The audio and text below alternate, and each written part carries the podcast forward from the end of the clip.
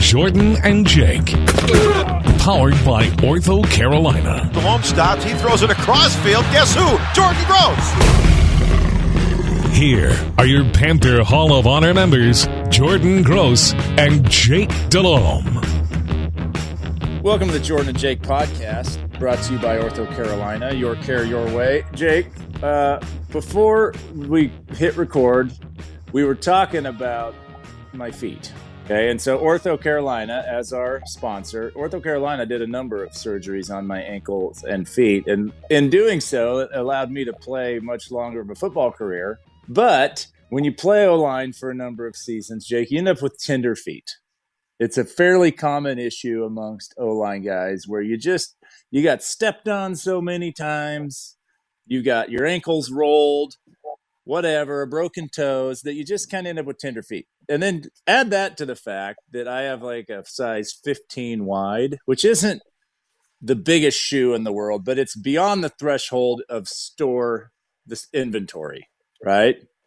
So, Correct. Matt, we were you were a little tied up getting rolling, so I was talking to producer Matt about I don't know how we got on this, and then you came on and you said, "Well, where do you order your shoes?" So, I'll give you the whole rundown on size 15 wide shoe. Okay, so here's what you do you come up once you got a size 15 which for me happened in around freshman year of high school you get I'm sure they. get I'm sure. I'm sure your feet matched up with your body at that time. 5'10 So I'm 5'10 size 15s sure that was- I, I have a High- visual in my head. high athletic uh, functioning at that point in time so you get trained jake you go into a shoe store where you would think that people this happened way back when i was young so you'd go to the shoe store and you'd say uh excuse me what do you have in a 15 and then the young person working at the shoe store this happens every time oh we've got a good selection. Just pick out whatever shoe and then i'll check. And over the years you learn no you dummy you don't have a good selection. You need to just tell me what you have in a 15 and then i'll choose from either the purple super high top basketball shoe or the boat shoe with tassels okay? Those are my options but you need to get it. So they won't do that so then you, you'll pick out something cool like here this nike runner or whatever. Do you have this? Let me go check. Then they'll bring you back like a 12 i got this. It's the biggest i have. No man that's a 12 i need a, i need a 15 so eventually you just quit going to the stores. So then you fortunately if you go the route that i went where you play pro football you got like all these other options. But for the common person like which now i don't go to the equipment room and ask for shoes you got to go online and hunt. And the best invention ever was the filter button on the internet. So you go to a website like new balance or nike or whatever and you select 15 filter wide. So you start out it'll say like go to men's shoes. Click on it 200 options right? Show 200 results. You're like all right i'm doing good. Click on 15 filters down 89 options. Okay that's still a lot of shoes. Doing pretty good but i need a wide right jake? So then i go filter wide show three results. And, then, and then you look at them and it's like all stuff that your grandpa would wear. And it's just it's it's a, it's a heck of a Uh. challenge. And my wife loves laughing at me because she's like are you looking at shoes again? Yeah she's like you're not gonna find anything cool oh but the hunt the hunt remains on jake so Do you have?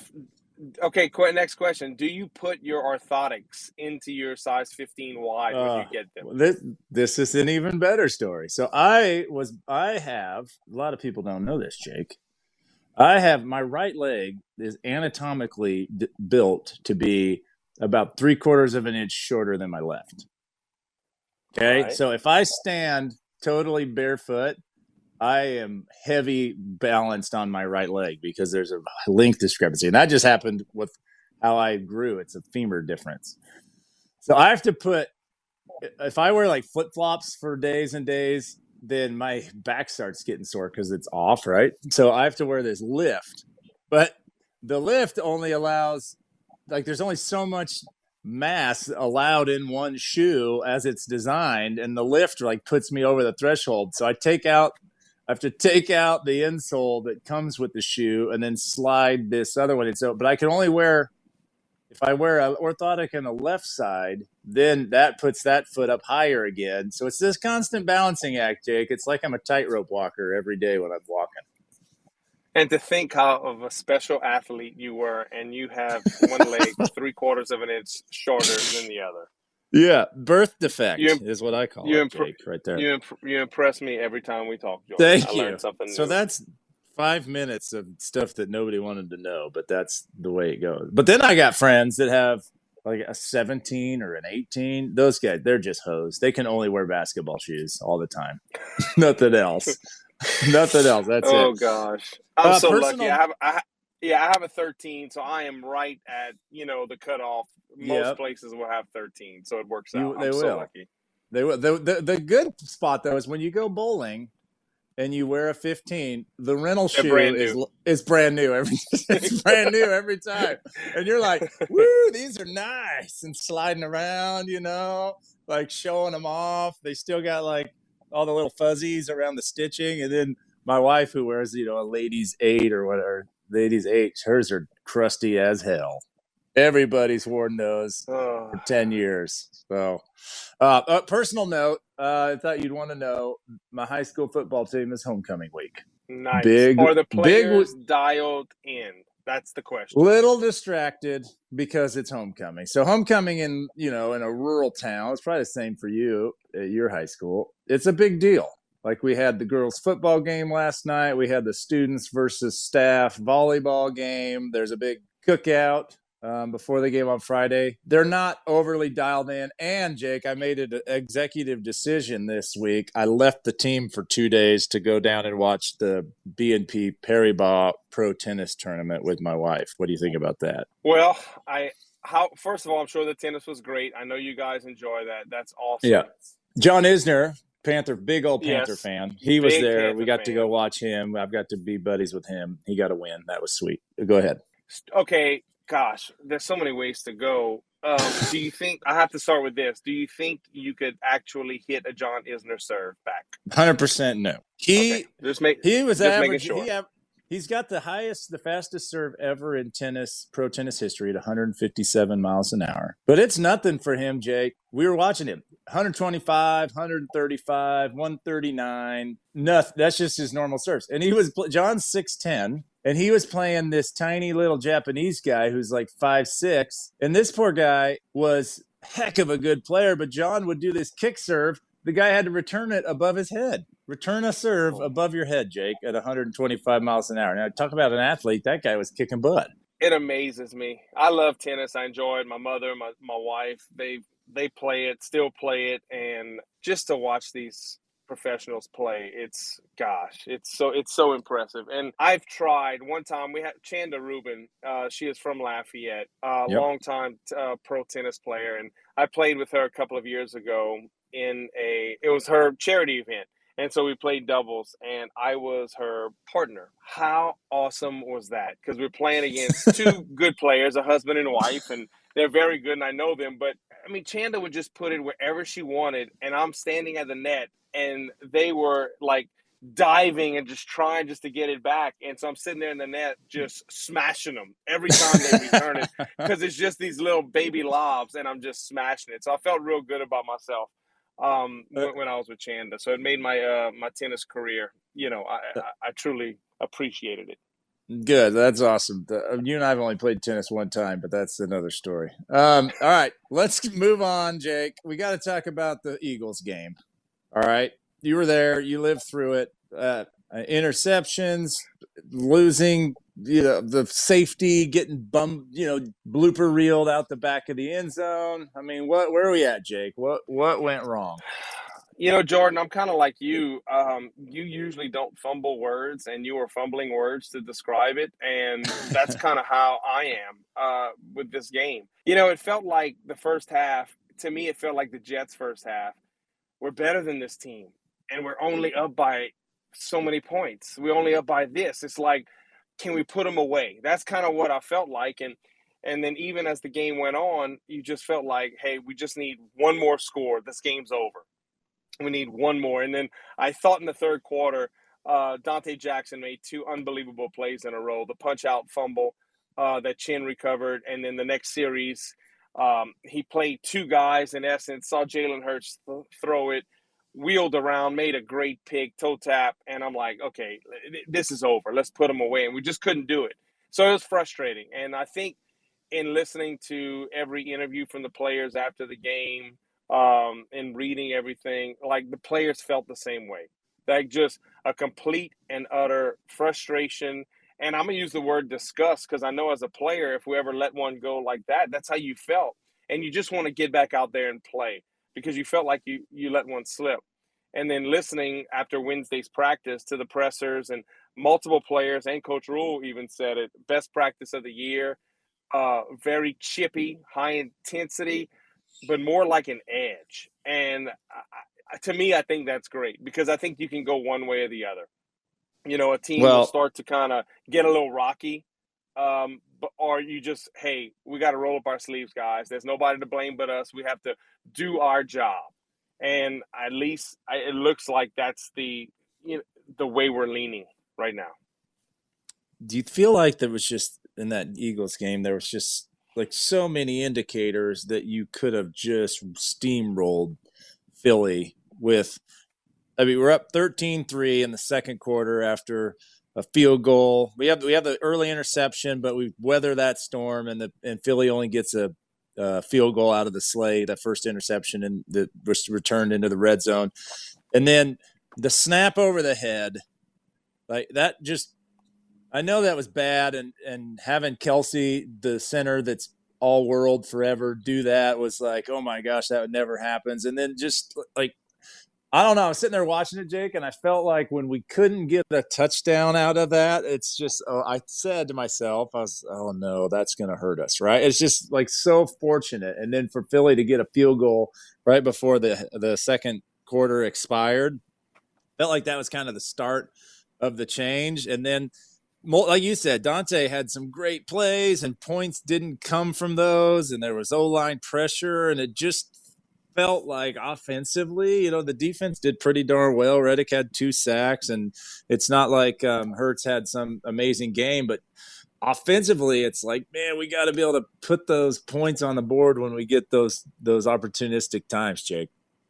Oh, Jordan, you said it, and I think the team felt that way, and you know, it just it carried over, and we we couldn't convert on third and three with four and a half minutes left to go, and then the block punt, mm, and it just, oh, it, it, it just you felt it just crumbling right. It, it just it hurt, it stung, it hurt, and then I guess my question for you, because you're the O line expert, what was your thoughts on the whole situation with Taylor going over to left, Brady starting at right. What did you take away? Because Mick Mixon and I, during one of the commercial breaks, we're trying to talk about how do you think they're playing tackle wise, and it's difficult because we're trying. I, I, I, wanted to hone in on those two, but you you've got to follow the ball. You know, yeah. we have to be able to talk about the play, and so it was difficult to truly hone in on exactly how they were playing. What what was your take on that? Yeah, I I don't like moving guys. Okay, now I'm not in the you O-line said that room. last week, exactly. Yeah, I, I and so this is just based on experience and feel from rooms I was in over the years. So, and I'm not second guessing the move. It's just my personal. I will say this all the time whenever anyone asks me. So, if you have a right side that you feel comfortable with in Mo- Moton and Miller, then and your center's good, Paradis. Now you've got 60% of your O line the starting guys that you decided on, right? So then your left guard is was Daley and Pat's coming off of uh, the hamstring thing maybe soon. But anyway, so you've got a guy at left guard who you didn't start the season saying he's our best left guard, right? It was somebody else. So there's a backup. Well, now you got a Cam Erving's out, so you need to put another backup in. So if you were to put in Brady at left tackle, which Jake, I'll tell you, there's outstanding pass rushers on both sides of the D line and the interior guys. Like anybody can beat you, right? So the left tackle is very important, obviously, for the blind side of a quarterback, but it's not like right tackle, you can just throw anybody out there. So if you were to put Brady in at left tackle, now you have 40% of your O line is backups, right? So in my thinking is, and the way I've always, when talking to O line guys, if you move Taylor Moton from, even though he's a starter, now he's a backup left tackle. Okay, so he's a starting right tackle, but now he's a backup left tackle, and you put Brady Christensen in at right tackle as a backup. Now 60% of your line are backups and 40% are starters. When you could swing it the other way by putting Brady in at the left side. Plus, you've got two newlyweds in Daley and Moton on the left side, and Brady Christensen and Miller on the right side. And those relationships take time to develop as well. So Taylor said it after the game. He's like, I felt like I had a week to work on it. I felt uh, I was I was getting better as the week went on, Jake. But it's talked about extensively on podcasts and TV shows and in-game broadcasts that the flipping from right to left, you know, how hard is it and all that. And the, the thing I could always tell people the best way to explain it is most people have shot a free throw in basketball, whether it was in the real game or in your driveway or whatever. It's like learning to shoot a free throw left-handed. Okay, so everything's like it's the same length hoop or same distance hoop, same height, ball's same size and everything but you got to figure out now. I got to put my other foot forward. I got to dribble with my left hand. My right hand becomes the guide hand. My left hand becomes the shooting hand, and I got to figure this out. And as easy as it seems, like you could just flip it in your brain, it takes a lot of reps to get the muscle memory down to where mm-hmm. you're able to do it. Now, the better you are as a free throw shooter, the harder it is to be the same caliber free throw shooter when you flip it. So if I go out there as a new basketball player and I'm, you know, 30% from the free throw line with my right hand, I swap it, I could get to 30% pretty fast from the left side. But what you get somebody like Taylor, who's a very, very, very good right tackle, there's going to be drop in his play moving to left side because he's got everything so dialed in on the right side that on the left side, it's not going to be the same level player. So, and now with Cam coming back, it sounds like Cam Erving, Taylor moves back to the right and that just kind of messes with the flow and the psyche of a player as their season develops. So I, I hope that Cam stays healthy and we can keep our tackles where they're at.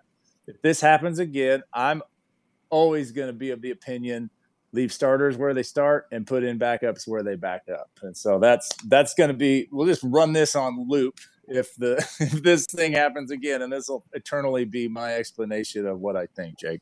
Well, I like hearing that, and um, you know, you obviously played the position. You played right tackle for a year, and then obviously moved over to left. And but I, I like hearing that. I mean, I, would like to consider you an expert um, at the position, and that's good to hear. And I'm glad uh, it sounds like Taylor's moving back to right because uh, this Viking defense is uh, they're not devoid of talent on the defensive line especially Danielle Hunter, who will be going up against uh, Taylor Moton. So I think it's good moving him back and we'll see what happens with uh, Pat and with Cam and and things like that because I think we all know it.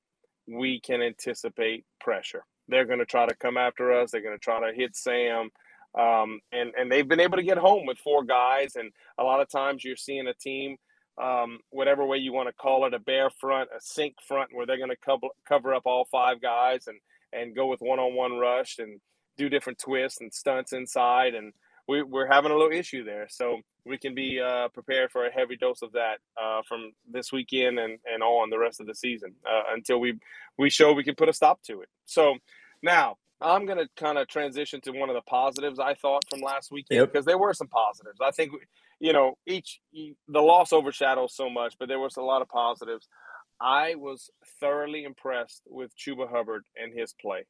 Um, I thought he ran the ball extremely well yeah, he, he crossed the 100 yard threshold. That's fine. But I just thought in general, I thought his movement was really good. His cuts were really good. He showed power. Uh, and you could, you just, you felt it and you saw just the confidence that he played with. You saw it in the second half in Dallas. You saw it this past weekend. So hopefully there's a, a healthy Christian back. But man, to have those two guys and to be able to kind of go in and out with those two guys, that's going to help us in the long run. Typically, when Christian plays, he plays a massive amount of snaps, Jake. So, do you think that there's a version in between full load Christian and not playing at all, where he comes back this week with a bit of a limited role, like knowing that Chuba, like you just said, can carry more, carry the ball a little bit more? You know, um, you know, I, I don't know. I, am anxious to see how that plays out. Um, I don't think there's a a 85% Christian. I think you get 100 at all times. So if he's out there, he's 100% ready to go.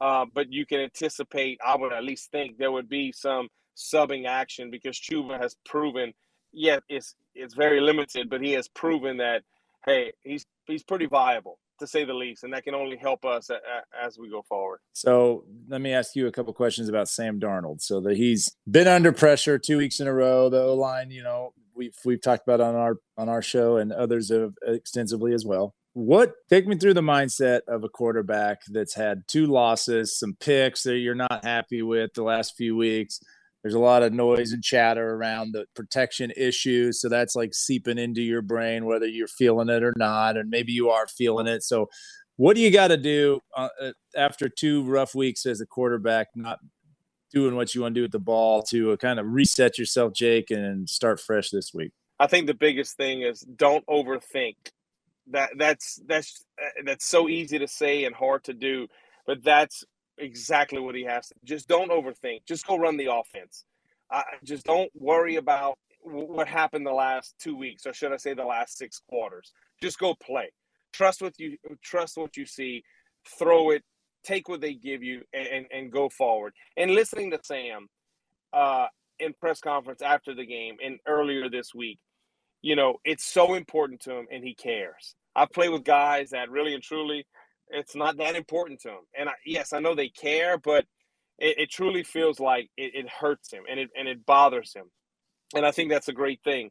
But there's got to be a fine line where it's almost like a cornerback's type of mentality. You have to have amnesia.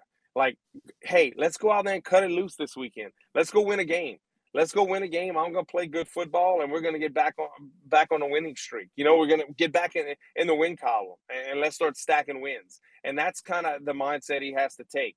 Um, a lot's being made about the connection with him and Robbie, and not nearly what um, it was in New York. But, but I, I, think you can't worry about that. I think that's totally different. This is its own situation.